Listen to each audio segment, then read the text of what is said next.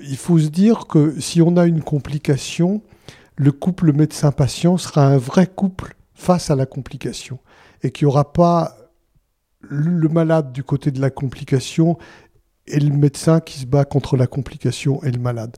Il faut que les deux ensemble se battent contre la complication.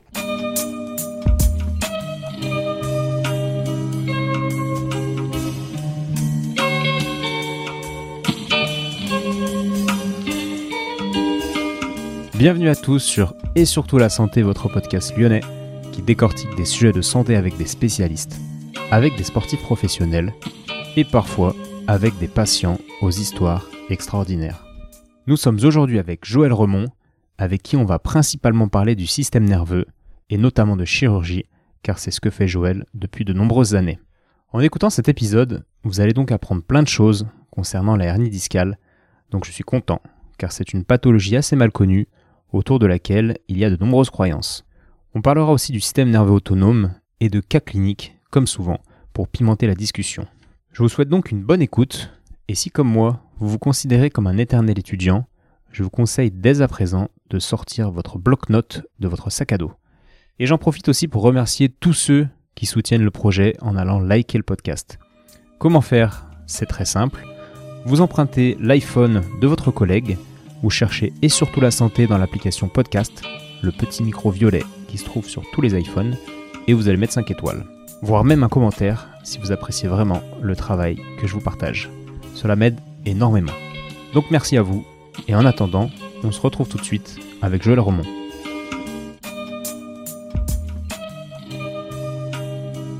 Bonjour Joël. Bonjour Étienne. Merci de prendre le temps pour euh, répondre à mes questions qui sont nombreuses, comme vous voyez.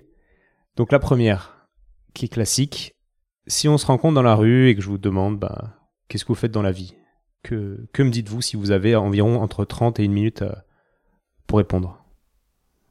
30 secondes et une minute. Je vais dire que je fais de la neurochirurgie, c'est-à-dire de la chirurgie à la fois de, euh, de la colonne, mais également de son contenu, c'est-à-dire de la moelle épinière, de la boîte crânienne et de son contenu, c'est-à-dire du cerveau.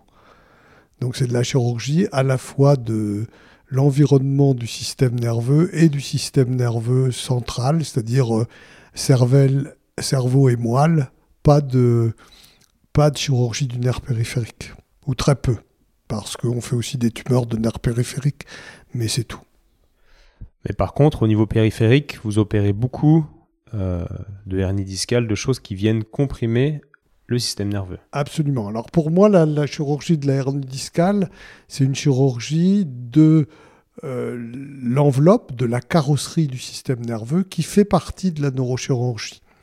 Alors le débat est éternel hein, entre les orthopédistes et les neurochirurgiens, mais pour moi, la, la chirurgie de euh, l'enveloppe de, euh, de la carrosserie du système nerveux fait partie de la neurochirurgie. De l'environnement, quoi, du système nerveux.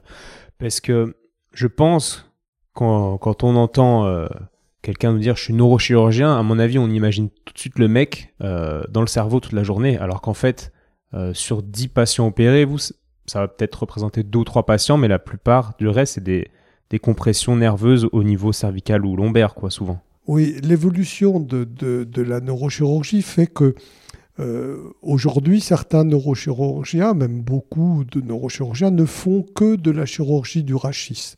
C'est-à-dire colonne, euh, lombaire, un peu thoracique et colonne cervicale, et que finalement, euh, pour les neurochirurgiens qui font même beaucoup de chirurgie crânienne, la chirurgie crânienne représente souvent un quart et en tout cas moins de la moitié de l'activité beaucoup, beaucoup de, euh, de, neurochirurgiens ne font vraiment que du rachis et ont abandonné complètement la, chirurgie euh, crânienne et cérébrale. Parfait. On, en vient à la question un peu suivante que j'avais envie de vous poser. Euh, quand on va voir un neurochirurgien ou un chirurgien de manière générale en tant que patient, il y en a qui vont dire bah oui ça je peux vous opérer. D'autres pour la même la même raison ils vont dire bah non j'opère pas. Qu'est-ce qui fait qu'entre vous et d'autres neurochirurgiens, quels sont les critères de sélection entre guillemets de vos patients qui vous permettent de leur dire si vous les opérez ou pas?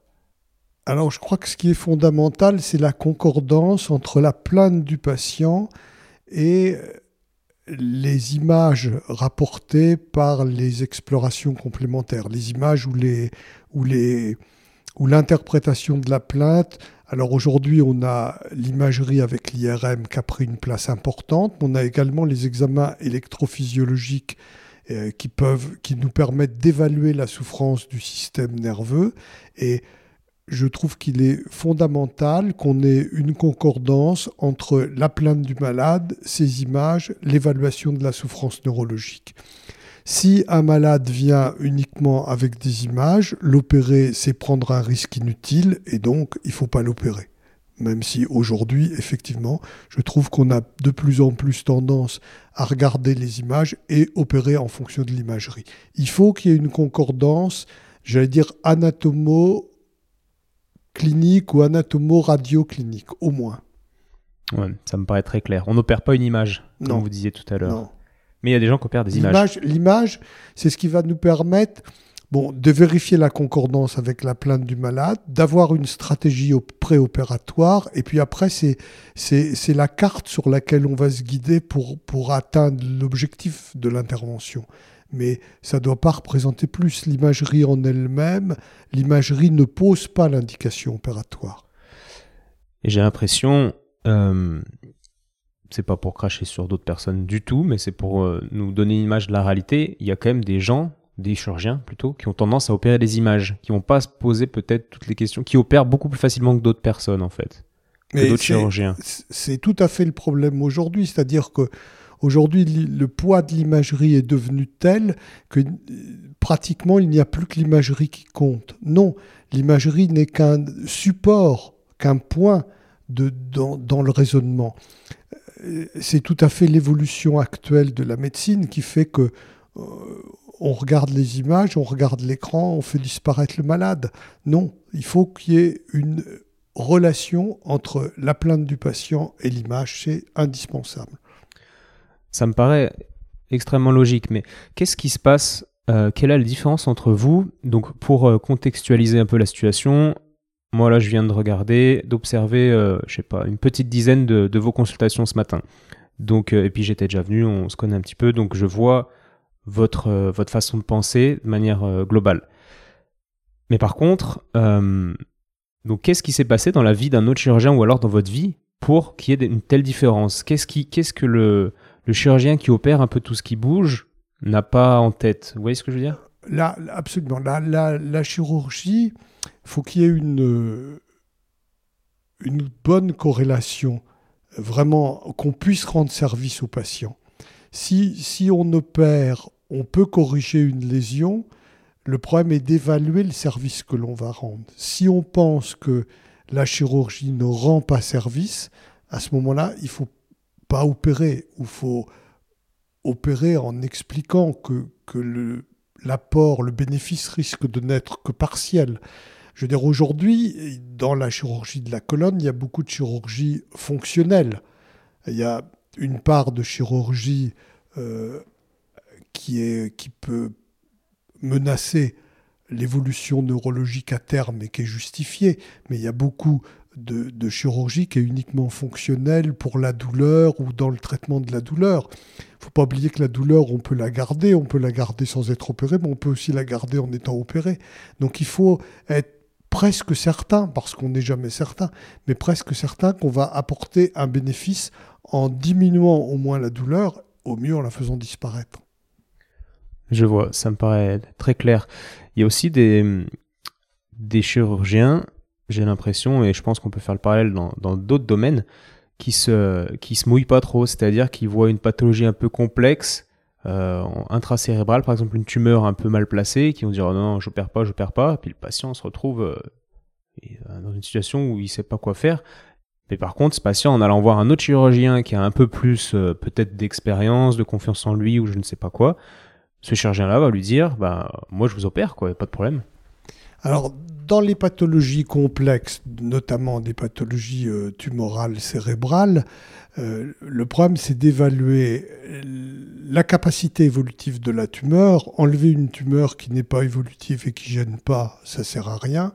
Laisser une tumeur qui va évoluer et comprimer les structures neurologiques ou les envahir, euh, c'est utile. Donc il faut essayer d'évaluer le potentiel, et pour chaque malade c'est différent, le potentiel évolutif de la tumeur, les signes cliniques et le risque chirurgical. C'est tout ça qu'il faut mettre en balance et en fonction de ces risques-là, prendre une décision. On peut très bien expliquer aux malades qu'on va attendre si on sait pourquoi on va attendre, si on sait comment on va évaluer l'évolution de cette attente avec l'évolution euh, des risques, de l'évolution des signes cliniques, et, et est-ce qu'on majore le risque opératoire en attendant. Donc quand on a mis tous ces facteurs dans, le logiciel de notre raisonnement, finalement, on peut prendre une décision qu'il est assez facile d'expliquer aux malades. Est-ce que vous, euh, il y a 20 ans, il y a des opérations que vous faites aujourd'hui que vous n'avez pas fait par peur de mal les faire?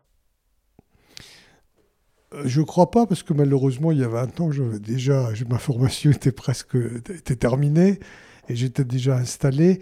Mais euh, je crois qu'il y a des, des interventions où euh, le risque il est, il est différent pour chaque malade et il est euh, à évaluer pour chaque patient, aussi en fonction de son état général, des pathologies associées. Donc tout ça fait qu'on le risque il se prend surtout en fonction du malade, nos connaissances oui, mais surtout en fonction du malade. Pour moi, c'est l'élément le plus important. Est-ce que le malade est capable d'assumer ce qu'on va lui proposer? C'est pas toujours facile. Je vois. On va passer euh, au niveau lombaire. Moi, je suis ostéopathe, bah, vous le savez bien. Et euh, c'est une zone qui m'intéresse beaucoup. On a vu ce matin qu'il y a des patients qui venaient vous voir, qui auraient pu se retrouver dans mon cabinet. C'était pareil. C'est des gens que je vois euh, tout le temps. Donc, j'aimerais qu'on parle de discopathie.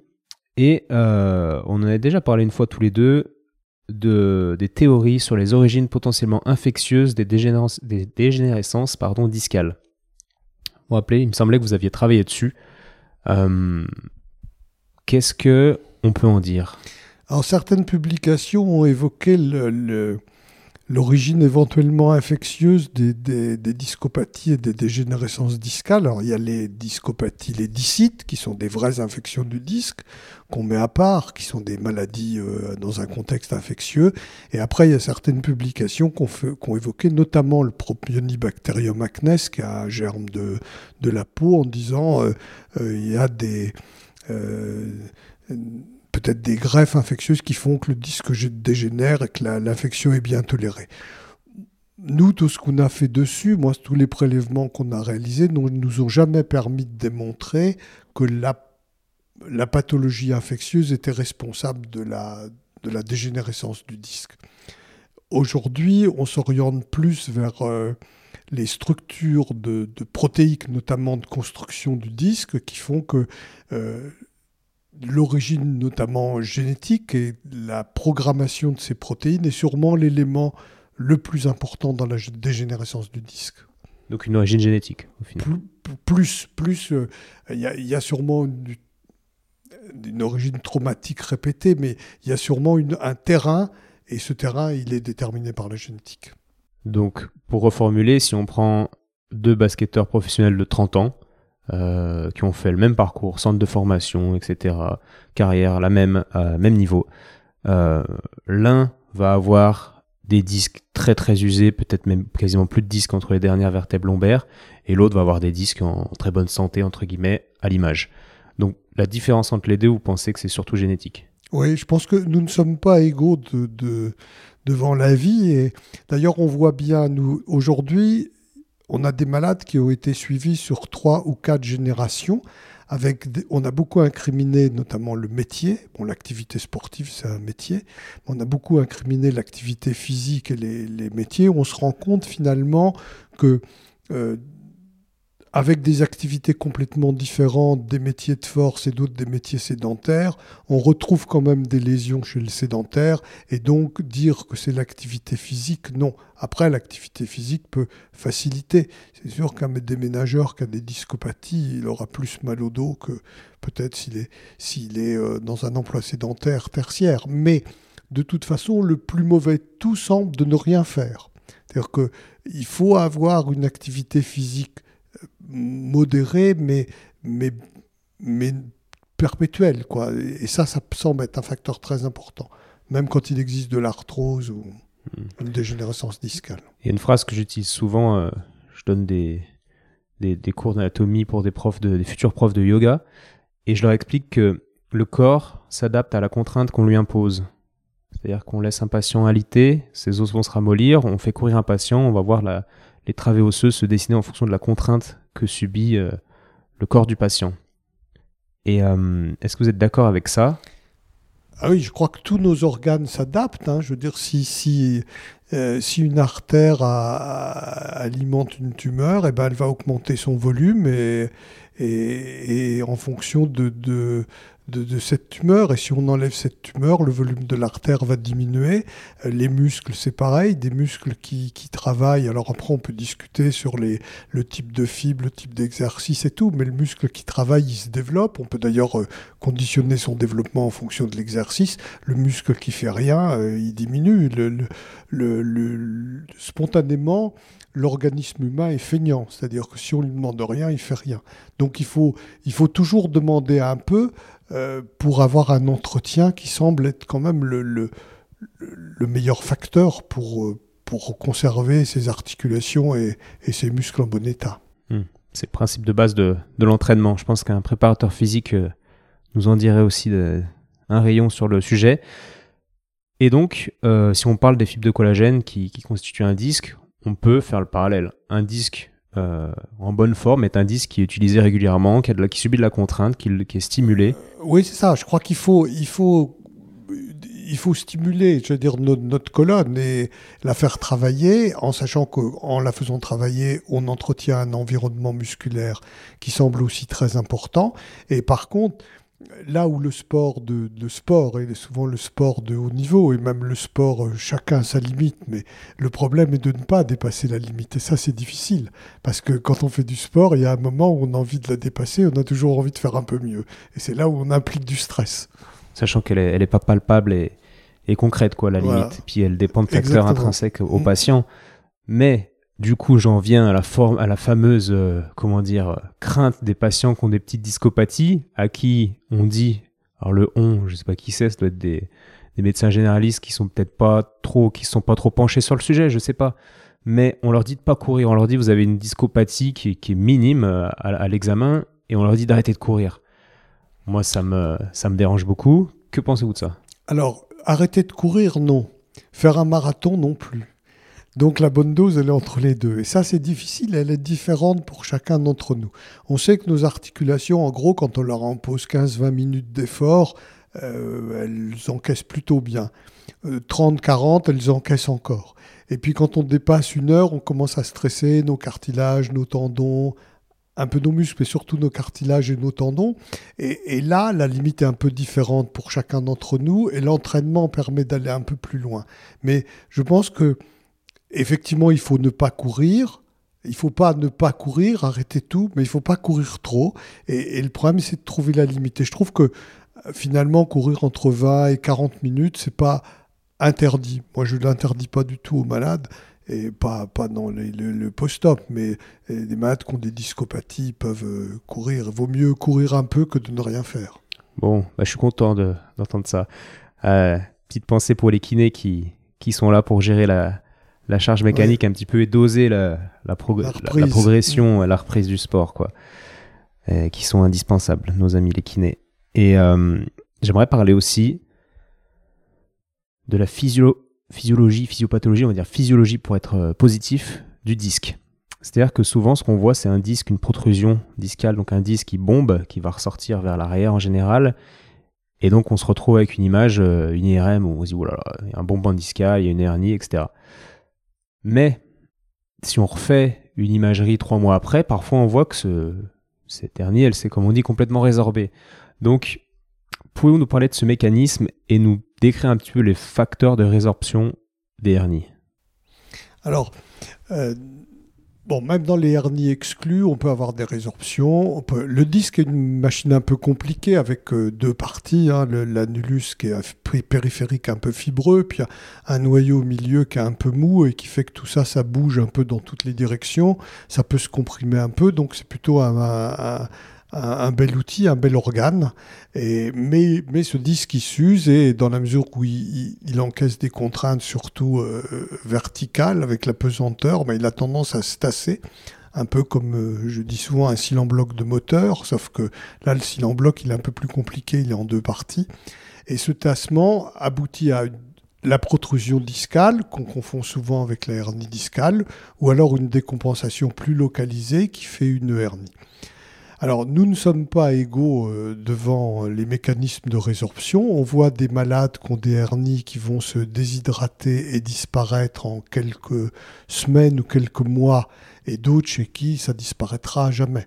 On le voit également avec les hernies discales exclues, où on a incontestablement des formes qui, sont sur les examens IRM et scanner très évocatrices de hernies exclues, avec des hernies qui se résorbent très vite et d'autres qui se résorbent Je crois que là, il y a une, inégalité de notre système, euh, j'allais dire immunitaire et de défense, qui fait que euh, nos macrophages sont plus ou moins réceptifs au fait qu'il y a un bout de disque qui se balade et, qui vont le prendre en charge ou non. Et ça, on ne sait pas comment ça marche.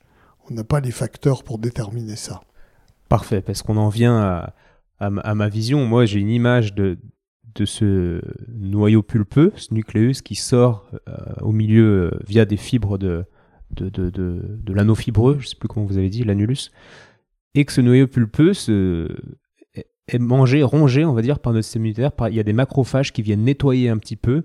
Euh, oui, on peut, partie pulpeuse du disque qui vient potentiellement comprimer le disque. On peut, on peut avoir même le, le la, euh, des parties de, de l'annulus, de l'anneau fibreux qui se détachent, qui, sont, euh, qui se résorbent.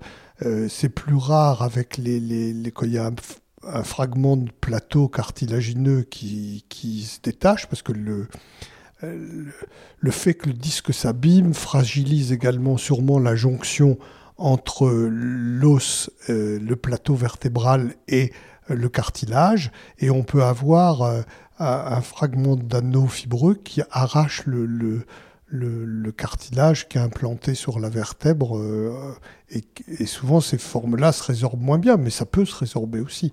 Bon, elles sont en général à, l'origine de, de, de sciatalgie très douloureuses qui font que souvent ces malades-là sont opérés. Quoi, parce que tout le problème dans le traitement de l'air discale, c'est d'attendre assez longtemps que le malade guérisse. Finalement, le meilleur médicament, c'est le temps.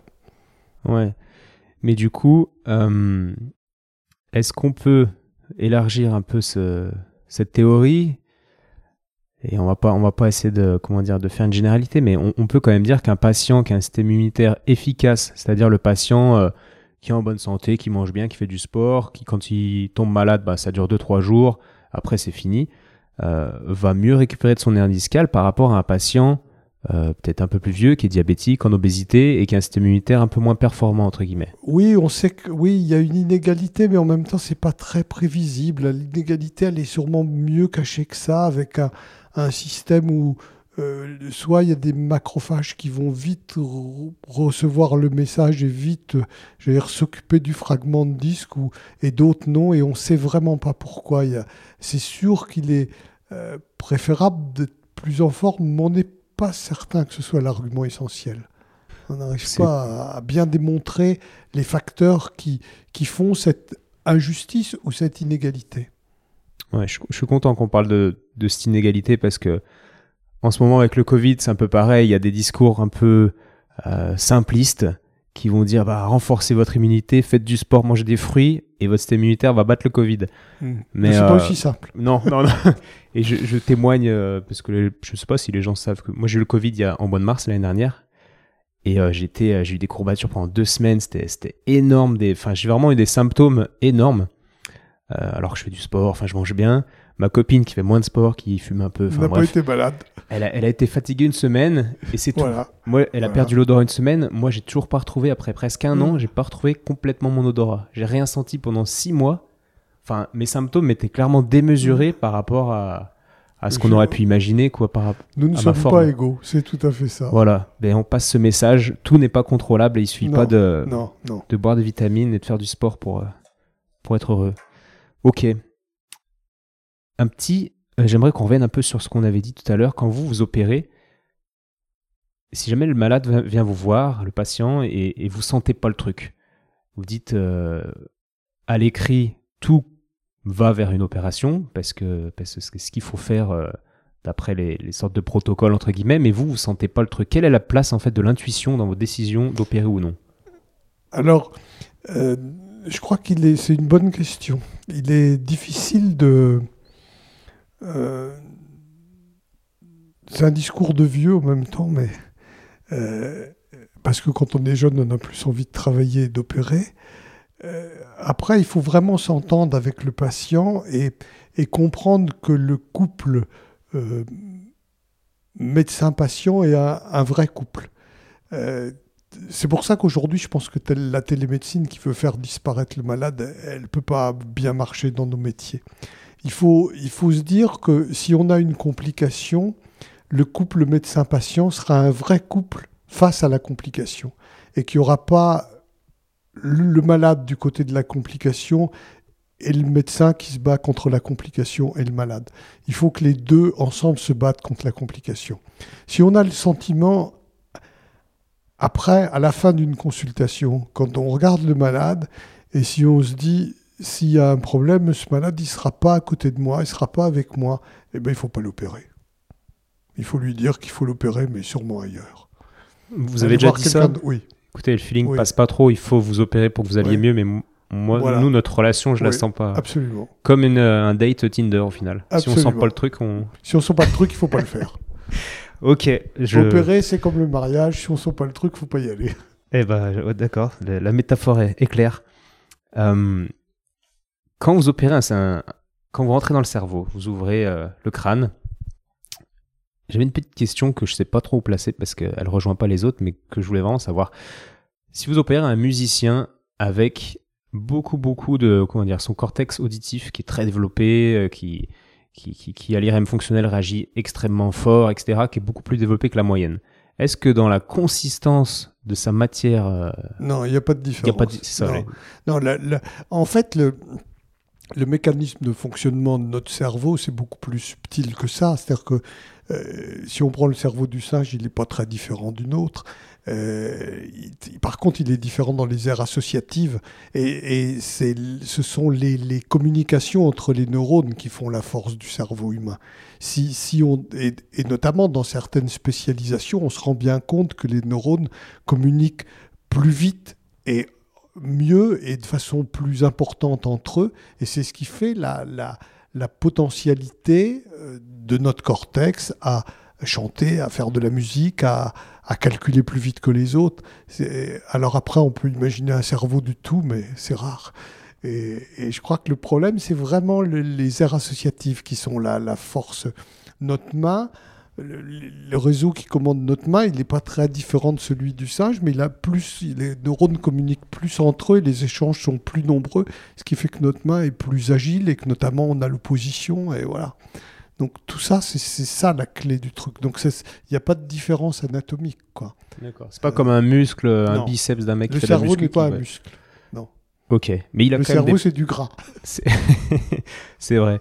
Et donc, qu'est-ce que vous pensez, des... qu'est-ce que vous pensez pardon, des régimes sans graisse? Petite diversion.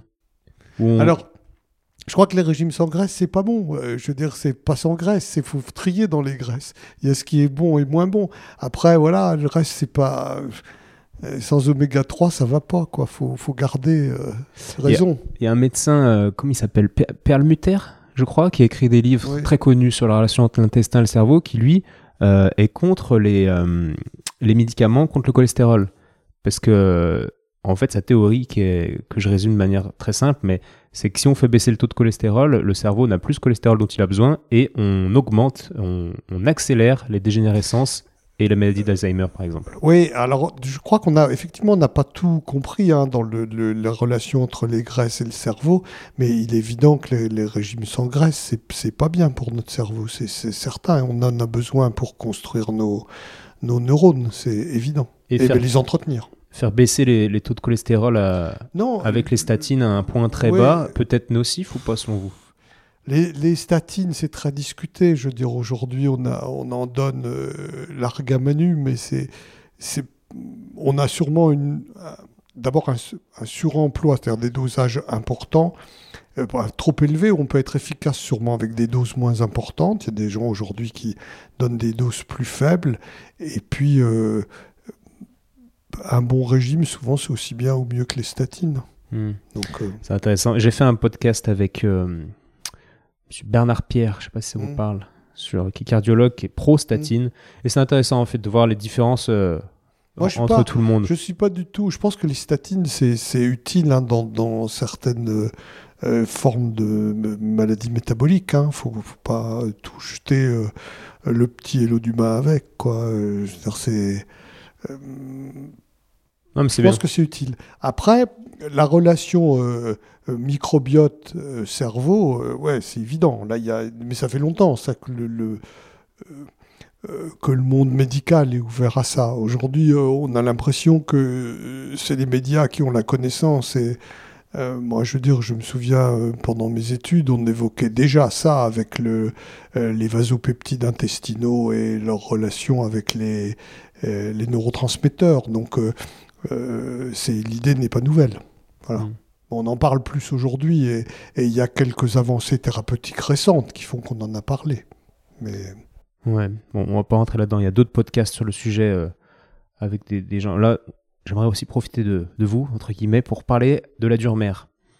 Donc, alors tout le monde ne sait pas ce que c'est. Est-ce que vous pouvez brièvement euh, présenter le euh, système? Oui, notre cerveau, il est, comme je disais tout à l'heure, c'est une grosse masse de gras. C'est un peu comme une, une grosse mode de beurre et, la mode de beurre, si elle tient pas en place, pour la faire tenir en place, il faut mettre un film alimentaire autour.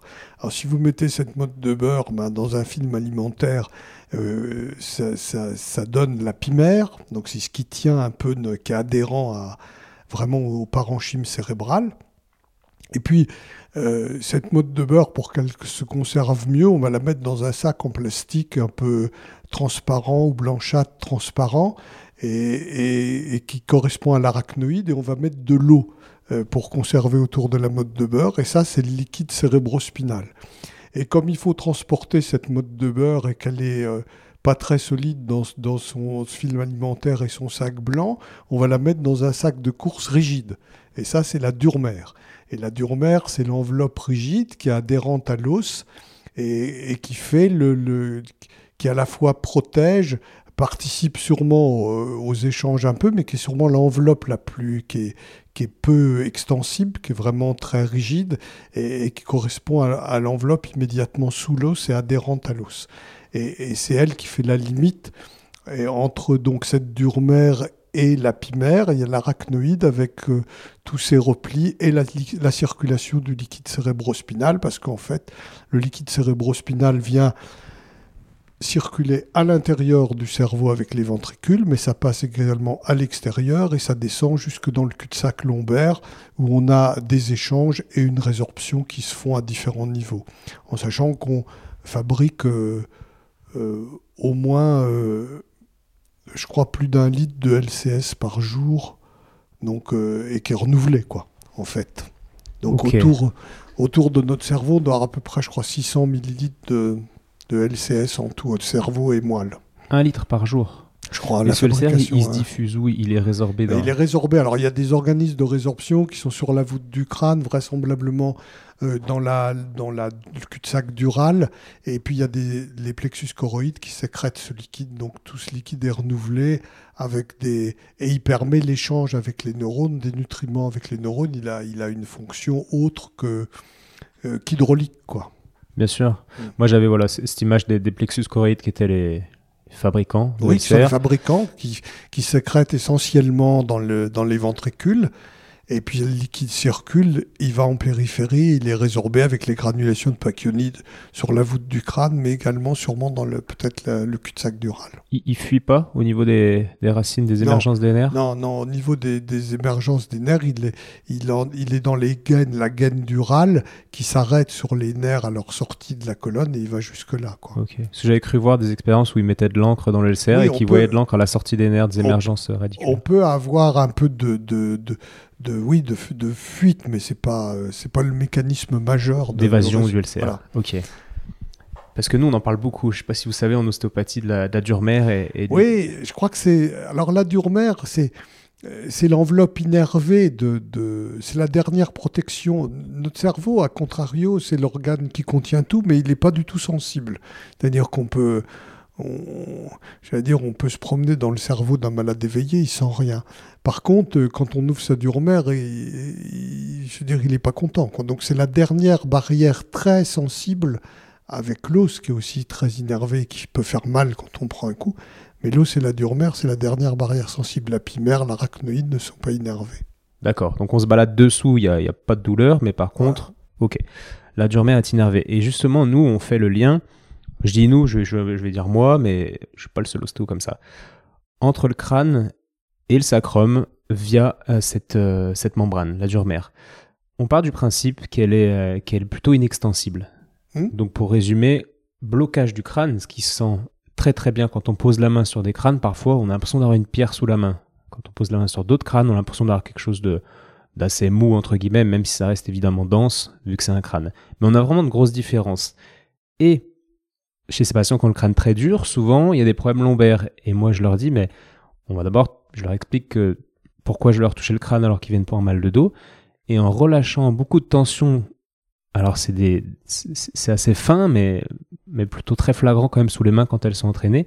En relâchant le crâne, pour simplifier, on soulage le dos. Et nous, on explique ça en disant, bah voilà, la membrane est inextensible, il y a quelque chose qui a un point d'accroche en haut qui se répercute sur le bas. C'est une théorie un peu mécanique je dirais, le raisonnement est peut-être même peut-être exact, sûrement exact, mais la mécanique d'explication n'est peut-être pas aussi simple. C'est-à-dire que euh, je pense que les tensions euh, musculaires, tendineuses, tous les points d'insertion qui existent sur notre crâne et sur notre colonne font que quand on a un problème musculaire, effectivement, la durmère est inextensible et les tensions, la durmère, elle peut faire mal et les, les tensions, les mauvaises postures peuvent peut-être comporter une partie durale dans la, dans la genèse de la douleur.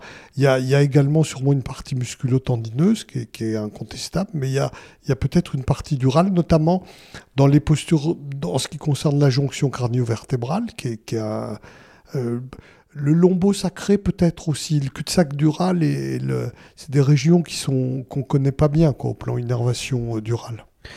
Selon vous, où est-ce que s'attache euh, ce phylum terminalé dont on parle, l'extrémité distale de la durmère Exactement. Alors, il y a le phylum, le phylum de la moelle qui s'attache dans la durmère. Après, le, le, cul-de-sac dural, il se termine en S1, S2, donc il est adhérent dans le sacrum, quoi, la partie haute du sacrum. Et même les, les, les, gaines durales, elles vont plus loin dans le sacrum, puisque les racines S2, S3, S4, elles sont accompagnées d'une gaine durale qui, qui, va très très bas dans, le, dans la partie terminale du sacrum. Donc, euh, et tout ça, c'est très, c'est enfermé dans un univers osseux qui est quand même restreint et qui, bouge un peu, parce que le sacrum, il bouge un peu quand même. Donc, euh, ça peut générer des douleurs, sûrement. Ouais. moi, je suis convaincu vraiment la clinique mmh. euh, me le prouve tous les jours. Mais c'est vrai que pour l'expliquer. Euh, de façon rationnelle. Ouais, de façon rationnelle, c'est très compliqué. Là, on va rentrer dans quelque chose qui peut être un peu ésotérique pour vous, mais, mais vous êtes ouvert et je vous fais confiance par rapport à ça. Alors, quand on a des tensions, nous on appelle ça d'origine membraneuse. En tout cas, moi sur mon dossier à la fin, je dis bah travail membraneux, travail crâne, entre parenthèses membrane plus plus plus. On sent que on sent une forme de rigidité profonde. C'est vraiment différent d'un blocage de d'articulation entre deux os du crâne. C'est quelque chose de profond qui attire la main et, qui se relâche et qui déroule et qui se relâche vraiment de manière euh, très douce et, qui prend du temps. Mais le patient, pendant qu'on lui fait ces manips, qui sont entre guillemets des manips parce qu'on bouge même pas notre main. Par contre, on sent qu'à l'intérieur ça bouge, ça déroule, on sent comme une pelote de laine qui, qui déroule. Le patient sent des trucs assez incroyables. Et une fois sur deux, le patient sent ses jambes qui s'engourdissent, des fourmis un peu dans les membres. C'est souvent dans les membres. Euh, mais j'arrive pas à l'expliquer en fait. Je sais pas si vous avez des idées. Non, je crois que le, les tensions de, de, la jonction, parce que ça, c'est des, troubles qu'on voit dans les mobilisations de la jonction lombo-sacrée. Euh, on peut effectivement avoir euh, euh, des, malades qui décrivent des, troubles dans les jambes Mais bon, l'explication précise, je, je crois que c'est plus un problème de tension musculaire ou tendineuse que et d'insertion sur la colonne. Hein. on retombe toujours sur le même truc. C'est le problème de la posture lombo-sacrée. Ça, c'est, je pense, très important. Moi, j'ai l'impression que c'est quand même bien plus profond. On va reprendre, remettre le contexte. Le patient est allongé sur la table, je suis au crâne. On sent cette tension très profonde. On se, on, crée ce qu'on appelle un point d'appui, un fulcrum. Puis là, on sent que le corps commence à dérouler. On, on bouge pas nos mains en fait, ou alors c'est des micro, mmh. des micro mouvements. Et le patient qui vient parce qu'il a mal au dos ou je ne sais où, il sent dans ses jambes, il sent que. Mais c'est pas musculaire du tout comme sensation. Il sent des fourmis, il sent des lourdeurs, il sent des choses qui. Et, euh, et, moi, ce que je leur explique d'un point de vue métaphorique, je dis bah ouais, bah là vous voyez, c'est très très dense au niveau de la base du crâne. Bon, ça ils sentent bien quand on teste. Oui, oui. Et je dis c'est comme s'il y avait une vanne, c'est comme si l'énergie, qui n'est pas un terme exact, c'est comme s'il y avait une coupure. Et là en fait, on ouvre la vanne en libérant la mobilité euh, profonde de ces, de ces zones. Et du coup, le courant repasse et ça crée c'est cette diffusion de chaleur, de fourmis un peu dans je crois que c'est pas le courant qui passe ou passe pas, c'est effectivement la, la, la, posture. C'est vraiment la, Et là, je pense que la, posture vertébrale, elle, elle agit là-dessus. Et ça, ça on, la, on la modifie, oui, on peut la, ça fait partie des, des choses qui se font en ostéopathie. on peut la, mais euh, l'explication de ça, je l'ai pas. Quoi. Ouais. Mais c'est compliqué. Je pense que c'est prendre posture ça, ce qui génère ça. Mec. Parce que c'est en modifiant la posture, d'ailleurs, c'est souvent on le voit bien, les malades, c'est en modifiant leur posture qu'on les améliore. Quoi. Et, vous pensez quoi On peut modifier la posture euh, en étant ah logé sur une table? Ah oui, oui. Je pense on que modifie des, des, sortes de propriocepteurs. musculaire, oui. Je pense que ça, ça on peut arriver avec certains malades à les décontracter un peu, quoi. Moi, je pense qu'on est vraiment en dessous du muscle. On n'est on est plus du tout au niveau musculaire quand c'est comme ça. c'est vraiment quelque chose de plus profond. Je pense qu'on est plus dans les, puis tous les points d'insertion et c'est pas le muscle. C'est pas du muscle, je suis d'accord, mais bon. Comme la patiente de tout à l'heure qui vient qui a des tensions dans les trapèzes et que je vous dis, moi je pense, et d'ailleurs c'est ce qu'elle fait, se faire masser les trapèzes, c'est pas la solution. Elle va mieux, mais ça, ça persiste. Ça dépanne. Il faut aller ça dépanne. plus profond pour, euh, pour traiter. Bon, je, suis content d'avoir votre avis euh, et de vous partager tout ça. J'aime bien parler d'ostéo, regardez, j'ai posé plein de questions là-dessus. Hum, est-ce qu'elle fait Est-ce que l'ostéopathie fait partie de vos recommandations euh? Ah oui, oui, oui. Ah oui, franchement, oui. Alors là, il n'y a aucun doute. je, je, je, presque, j'en vois plus de malades en ostéopathie que de malades que j'opère, quasiment. C'est bien. vous dites pas ça parce que c'est moi. Hein. Non, non, y a... non, mais soigner un malade, c'est le problème de, de, de l'escalier thérapeutique. J'allais dire, c'est euh, la chirurgie, la marche du haut. On prend pas la marche du haut tout de suite. Et on voit beaucoup de malades aujourd'hui. Il faut la solution radicale. Le problème de la solution radicale, c'est qu'elle peut tuer aussi. Donc il faut arrêter. C'est... On prend les choses en ordre. Et l'ostéopathie, c'est, c'est une marche qui, à laquelle il est facile d'accéder, avec un risque qui est pas comparable avec celui de la chirurgie, et il y a quand même beaucoup de malades qui en bénéficient. Il faut pas oublier que les hernies discales, on en guérit largement plus de 9 sur 10, et que si on passe de 95% de malades guéris euh, sans la chirurgie à 90, on a doublé le nombre de malades opérés, et c'est peut-être pas utile. Je veux dire, euh, le nombre de malades opérés euh, par rapport dans les sciatiques par hernie discale, c'est euh, ouais, entre 4 et 8 quoi, mais c'est du simple au double, donc euh, c'est peu de malades par rapport au, nombre total, quoi. Faut pas. Et je pense que euh, l'ostéopathie, la médecine physique, tout ça, ça fait vraiment partie du traitement, vraiment. Et ça guérit beaucoup de malades, plus que nous. Hmm. Et il y a une philosophie assez conservatrice du coup dans, dans votre métier. J'ai le cas clinique en tête d'un patient basketteur professionnel alors c'était quand il avait 25, 26 ans, qui, qui était embêté par une, euh, par une hernie qui, qui, qui le gênait, qui, qui créait des, des douleurs typiques de, de, de, sciatalgie. Et donc ça allait, ça venait, ça, ça, allait mieux, puis ça recommençait. Et en fait, il a fait toute une saison où il était très embêté, et dès le début de la saison, il avait consulté des chirurgiens pour savoir s'il voulait opérer et tout ça. Tout le monde lui disait non. Et lui, donc, il essayait de revenir, il faisait de la kiné, il revenait, puis ça, puis ça allait pas. Son disque, il était toujours proéminent sur, euh, sur l'image. Et puis un jour, il a trouvé un gars sur Lyon qui, qui l'a opéré, hein, que vous devez connaître, on va pas donner son nom, mais peu importe. Et, euh, et, là, au bout de trois mois, il rejouait, puis là, il fait une saison derrière euh, de folie, qu'il le fait partir dans un grand club européen juste derrière. Et il me dit, euh, dans son parcours, il, il m'expliquait, putain, mais je regrette de pas m'être fait opérer, en fait. Je comprends pas qu'ils voulaient pas m'opérer. Il y avait une grosse hernie, ils attendaient, ils attendaient, et j'ai perdu un an, quoi, au final. Oui, je crois qu'il faut. Alors, le problème du sportif de haut niveau, c'est pas si simple. C'est pas. Il est facile de dire après j'ai perdu un an, puis après on peut sortir toute une liste de sportifs de haut niveau opérés qui n'ont jamais rejoué. Donc c'est un problème difficile et on ne peut pas dire on perd un an. C'est-à-dire que on essaye, et il est logique d'essayer au moins 6 ou 8 mois. Je veux dire, pour guérir les patients, on en guérit beaucoup. Après, euh, effectivement, souvent, la chirurgie est la seule solution pour sortir du problème. Il y a quelques grands noms médiatisés dans le basket, dans le tennis, dans la boxe, qui sont arrivés à des très hauts niveaux, hein, niveau de même du championnat du monde, et qui sont des malades qui ont été opérés. Je veux dire, donc, euh, on, on, peut pas dire que la, la, chirurgie, d'abord le but de la chirurgie, c'est de pouvoir reprendre une activité normale.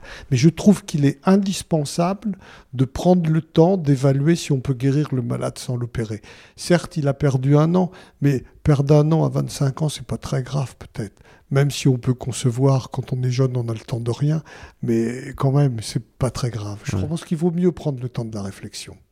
après, le, le côté euh, financier d'un sportif oui, pro, bien sûr, mais euh, de carrière courte, oui, oui, voilà. mais, mais bon. Euh, non, non, mais c'est une, une, parenthèse. Et quels sont les, les, effets secondaires à court terme et long terme potentiels d'une opération d'une hernie discale?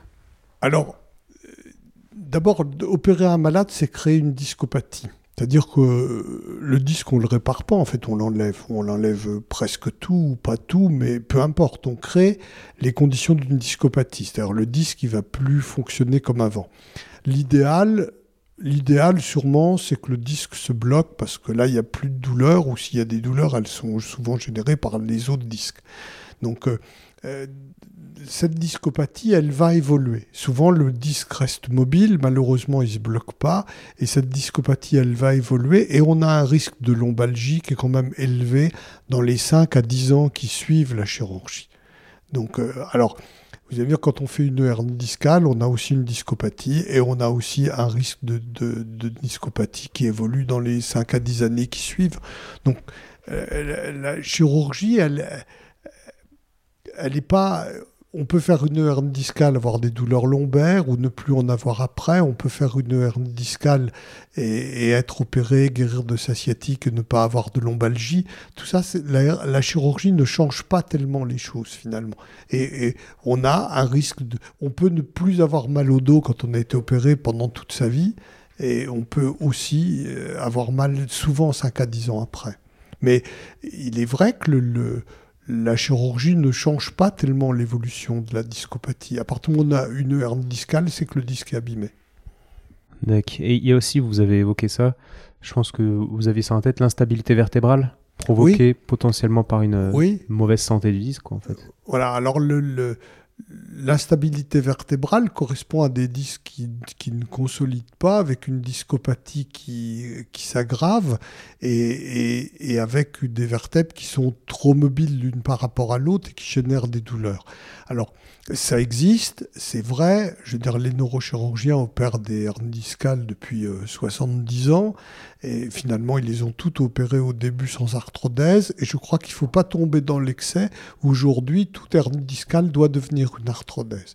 Je crois qu'on disait tout à l'heure, euh, soigner les malades, c'est monter un escalier, la chirurgie est au bout. Et eh ben, opérer un malade, c'est aussi monter un escalier.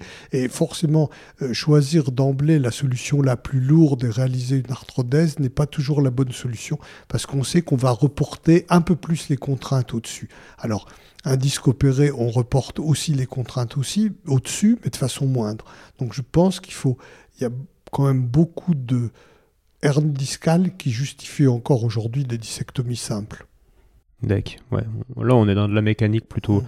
plutôt basique. On, a la même réflexion en ostéo euh, en termes d'amortissement de contraintes.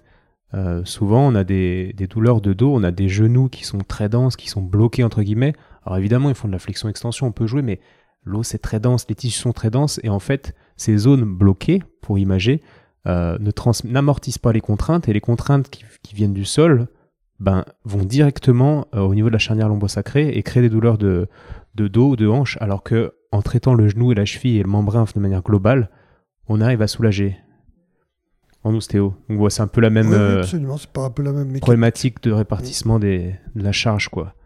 Ok. Question technique. Tout à l'heure, on était avec une patiente et c'est un cas que je me suis longtemps posé la question et j'ai même pas trop de réponse en fait. Quand on prend les réflexes, on voit qu'une patiente peut ne pas avoir de réflexe euh, rotulien, le plus simple à avoir. Mais euh, qu'est- qu'est-ce qu'on en dit de ça? Parce qu'il y a plein de gens qui n'ont pas le réflexe mais qui vont très très bien.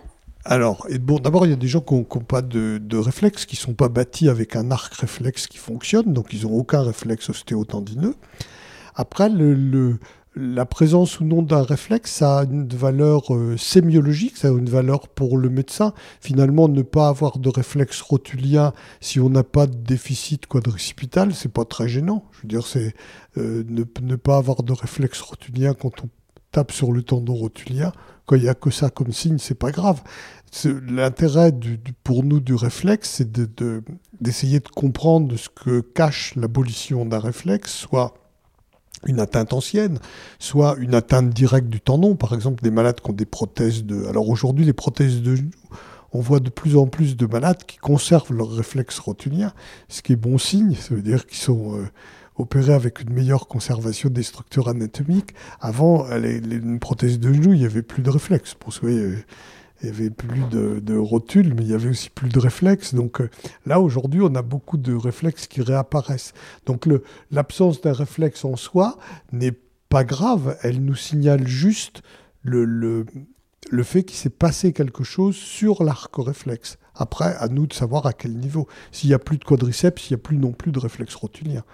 Donc, euh, ça peut être au niveau vraiment euh, au au niveau médulaire comme au niveau du trajet oui, comme euh, nerf sur le trajet du nerf périphérique, sur le re- même le retour, souvent, le- la, le- le re- la remontée sensitive du, à partir du tendon qui se fait mal et qui ne déclenche pas euh, la réponse motrice. C'est souvent ça d'ailleurs. Donc euh, ça a moins de. Le malade, lui, ça- pour lui, il n'y a aucun, aucune différence. Il n'a pas de réflexe, voilà. Et Est-ce qu'on peut faire une je pense qu'elle est fausse, mais une association très simple euh, qui serait alors ce patient il a pas de réflexe au niveau du, du genou, ostéotendineux, et peut-être qu'il a une, une, une sensibilité qui est moins, qui est globalement moins euh, développée Non. que sur son genou, donc il y a plus de non, risque de blessure. on Oui. a dans certaines neuropathies, tout ça, oui, on peut, on peut l'avoir, mais c'est pas obligatoire. Donc. euh, Mais un, un sportif qui, qui vient vous voir, on va pas dire qu'il vient vous voir, sinon c'est qu'il a un problème, mais que vous examinez comme ça, vous faites une formation, vous faites passer quelqu'un au tableau, le gars est sportif, euh, très bien en forme, vous testez son réflexe, il a rien à gauche. Vous dites quoi Bon, bah, Alors, s'il a, s'il a un réflexe qui est aboli, il, peut avoir eu un, un- je dirais un antécédent douloureux ou, de, de choralgie, ou même passé inaperçu ou presque, qui, est, qui soit à l'origine de l'abolition du réflexe. C'est tout à fait possible et qu'il ait rien. mais le nerf n'est n'est pas forcément Non, le moins nerf- le efficace. nerf, il fonctionne. Il y a une partie sensitive qui fonctionne un peu moins, mais ça, ça peut n'avoir aucune expression clinique en dehors de, de- de l'abolition du réflexe. Je suis d'accord avec l'expression clinique, mais justement, je recherche les choses en dessous de cette expression clinique, des petits détails qui cliniquement ne donnent rien, mais qui changent quand même la- Ah ben, le fonctionnement il- du genou. Quoi. Alors est-ce que oui alors après c'est le problème celui de la sensibilité proprioceptive et tout ça c'est Voilà. là où on entre dans euh, la perception du corps de l'environnement articulaire et oui mais là là c'est presque autre chose quoi je veux dire on est euh, presque un peu euh, le réflexe est presque un peu un signe grossier quoi je veux dire Hmm. c'est pas très sensible quoi mais c'est vrai qu'on peut avoir des troubles proprioceptifs qui, qui soient avec mais c'est rare J'ai l'impression qu'il y a quelque chose de plus subtil à explorer dans, ce- dans ces messages nerveux qui circulent. Je pense au cas de, des, des gamins qu'on voit au cabinet, même des bébés en soi, mais même des adultes. Parfois, on a des compressions de la base du crâne. Donc, il y, a- il y a des gens qui appellent ça syndrome de Kiss. Je sais pas si ça vous Mhm. parle.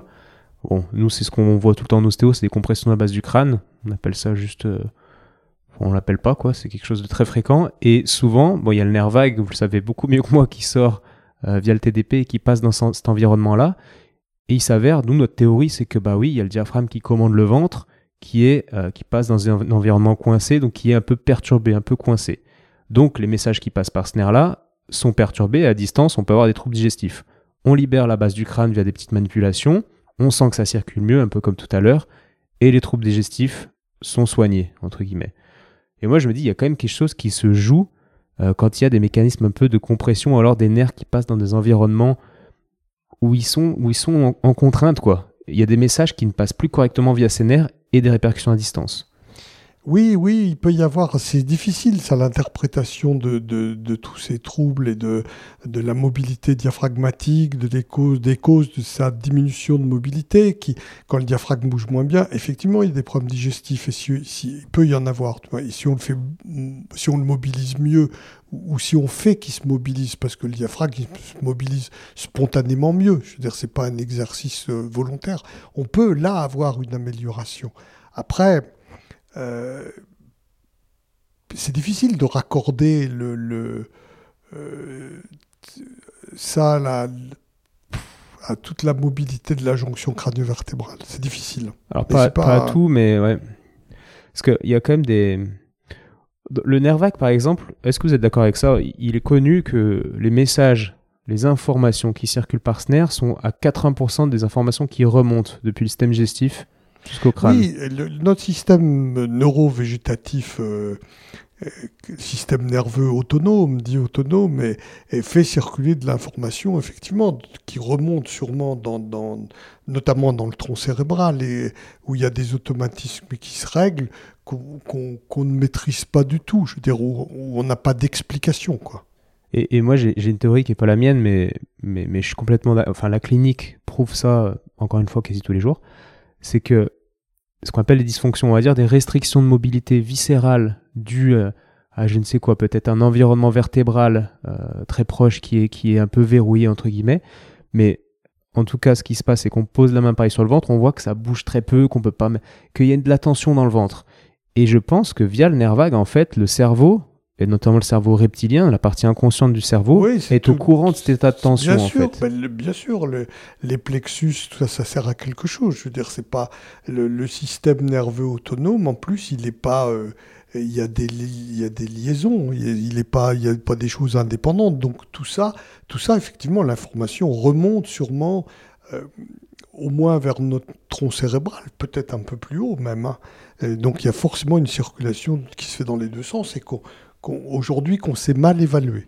Ça... Et, et, sur ces nerfs qui sont pas douloureux, et on agit coup, dessus de façon un peu empirique, je trouve. Ouais, c'est empirique. Non, mais ouais. c'est sur ça qui me dérange un peu dans l'explication parce que je sais que c'est pas la réalité, mais mais la réalité euh, clinique euh, le oui, prouve oui, qu'il y a quelque chose qui marche très le, très bien. Le, mais mais ça sert à quelque chose, tout ça. C'est pas là pour rien. Mmh. Est-ce qu'on peut imaginer, euh, si on prend le nerf sciatique qui est comprimé, qui fait mal, ok, classique, ça on comprend. Est-ce que ce nerf vague, qui, qui peut pas vraiment être douloureux, mais qui peut quand même être comprimé, vu de partout où il passe, on peut imaginer que les infos qui y passent, qu'elles soient remontantes ou descendantes, pour le coup, peuvent être très perturbées de la même manière qu'un sciatique perturbé par une hernie. Oui, alors l'avantage de notre système ou l'inconvénient ou l'avantage de notre système nerveux autonome, c'est qu'on on peut en enlever une partie, il y a encore des choses qui fonctionnent. Donc il y a sûrement des chemins de suppléance qu'on ne connaît pas aujourd'hui, qu'on n'a pas évalué, et qui permettent de suppléer plus facilement qu'un nerf sciatique ou un nerf du système nerveux euh, euh, périphérique. Quoi. Vous avez des exemples de ce qu'on peut enlever facilement? Bah, on peut, je veux dire, on voit bien que quand on fait des sympathectomies, ça, il se passe des choses, quoi. Je veux dire, on n'est pas, c'est pas sans conséquence. Si on a inventé, par exemple, la sympathectomie, c'est qu'on sait qu'on a un effet euh, vasoconstricteur sur nos vaisseaux permanents qu'on peut lever. Donc il y a, y a de l'information qui circule et on peut la perturber. Mais il n'y a pas beaucoup d'exemples, mais il y en a. Quoi. On sait dans, les, dans, les, dans certaines maladies où il y a des, des sudations abondantes, enfin, mmh. il y a des... L'hyperhidrose palmaire. Voilà, il y a, voilà il y a des il y a quelques pathologies qui se traitent en agissant sur le système nerveux auto, auto, autonome. Mmh. Donc, ouais, on peut imaginer, ouais, ce... Après, il y a sûrement des voies à explorer et, et, et sûrement, euh, je pense, on peut arriver peut-être à mieux comprendre no notre système nerveux autonome. Mais il n'y a pas trop de recherche sur le sujet. Vous, ça vous parle euh... Je sais pas pourquoi je vous pose la question, mais euh, est-ce que vous pouvez d'ailleurs expliquer avec vos mots, si je suis un, étudiant, je viens vous voir et je vous dis, est-ce que vous pouvez me parler, euh, je sais pas, deux minutes et m'expliquer le fonctionnement du système nerveux autonome et cette différence entre le, le côté ortho et le côté parasympathique? Bah, ces deux systèmes antagonistes hein, qui sont euh, destinés à, nous protéger. donc on a une espèce de, je veux dire, c'est pas une boîte de vitesse automatique, mais presque, c'est-à-dire un système qui nous surveille pour nous faire ou accélérer ou ralentir.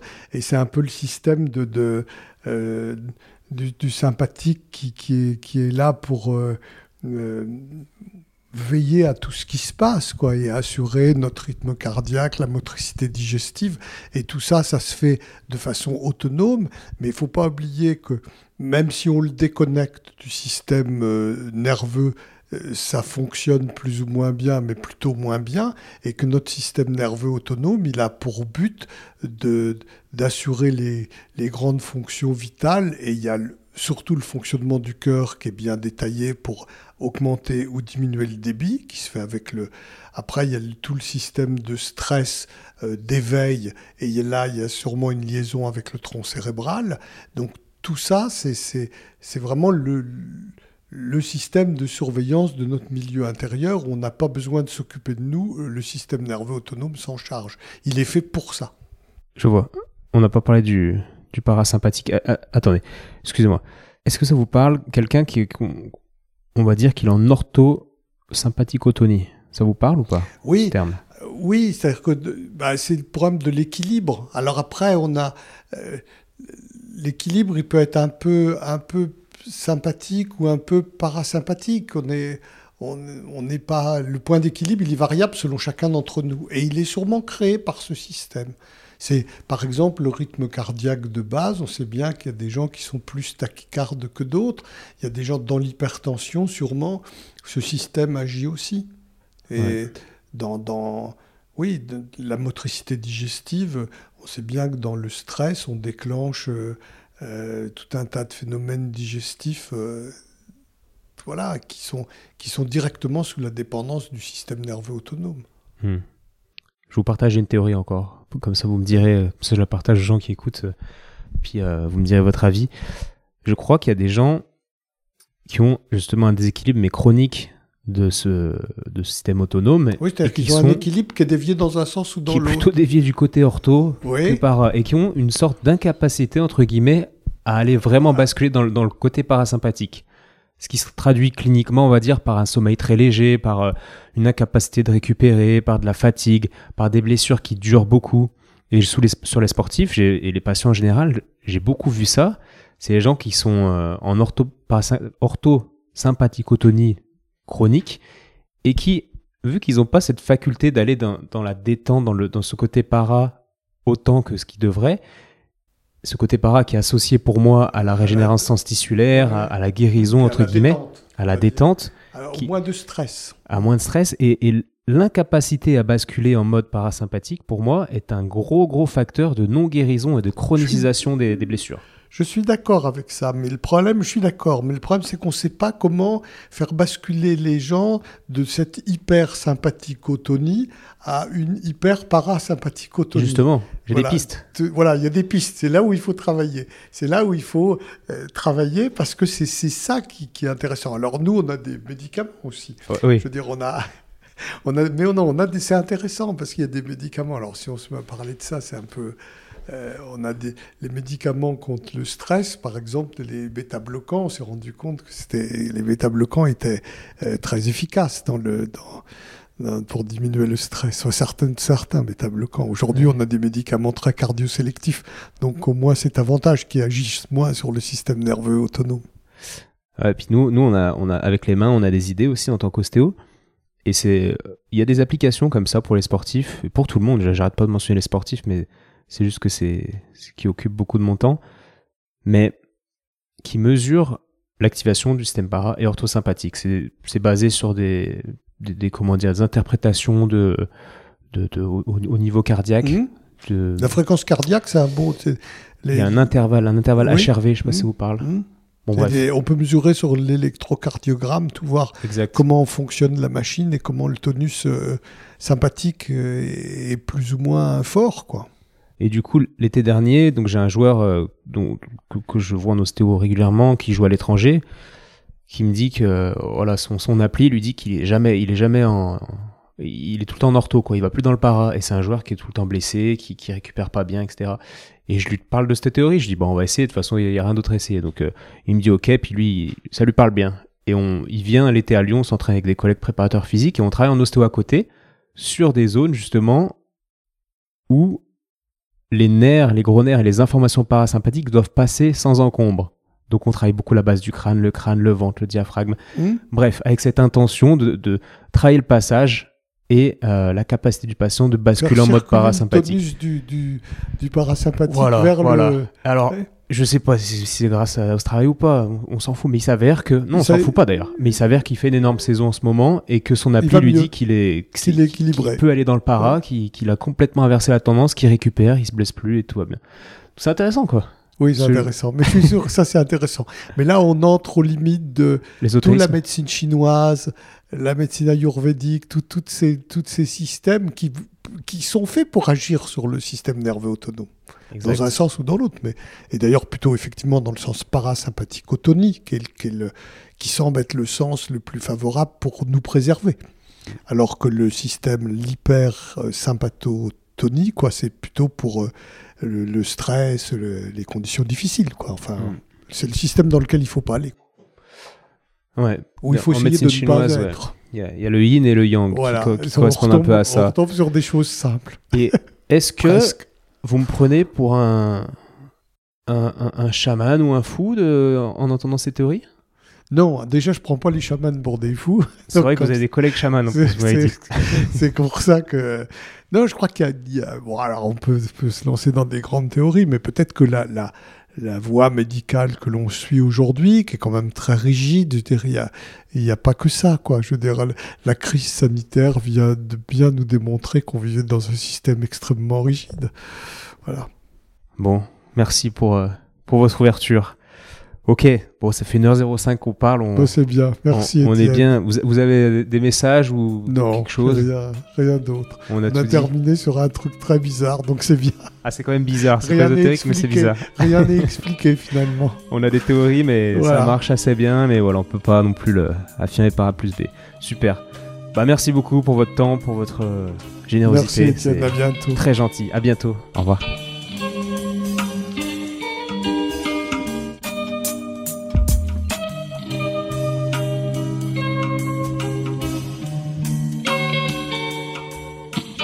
Bravo, tu as écouté cet épisode de Et surtout la santé jusqu'au bout. Pour booster ce projet qui a pour but de donner les meilleures infos possibles sur le thème de la santé, je t'invite à aller mettre 5 étoiles et un commentaire sur l'application podcast de l'iPhone de ton voisin. Comme je te l'explique régulièrement, c'est ça qui m'aide à faire monter le podcast au classement et donc ça me crédibilise pour ensuite inviter d'autres experts et ensuite te partager leurs conseils. Donc merci encore. Tu peux également suivre les aventures du projet sur Instagram à Étienne Bulidon. Et évidemment, si l'ostéopathie peut t'aider, bah, tu peux venir me consulter au cabinet du 120 rue Montesquieu à Lyon. Si je ne suis pas disponible, c'est Julien ou quelqu'un de l'équipe qui te prendra en charge. A bientôt et bonne fin de journée. Ciao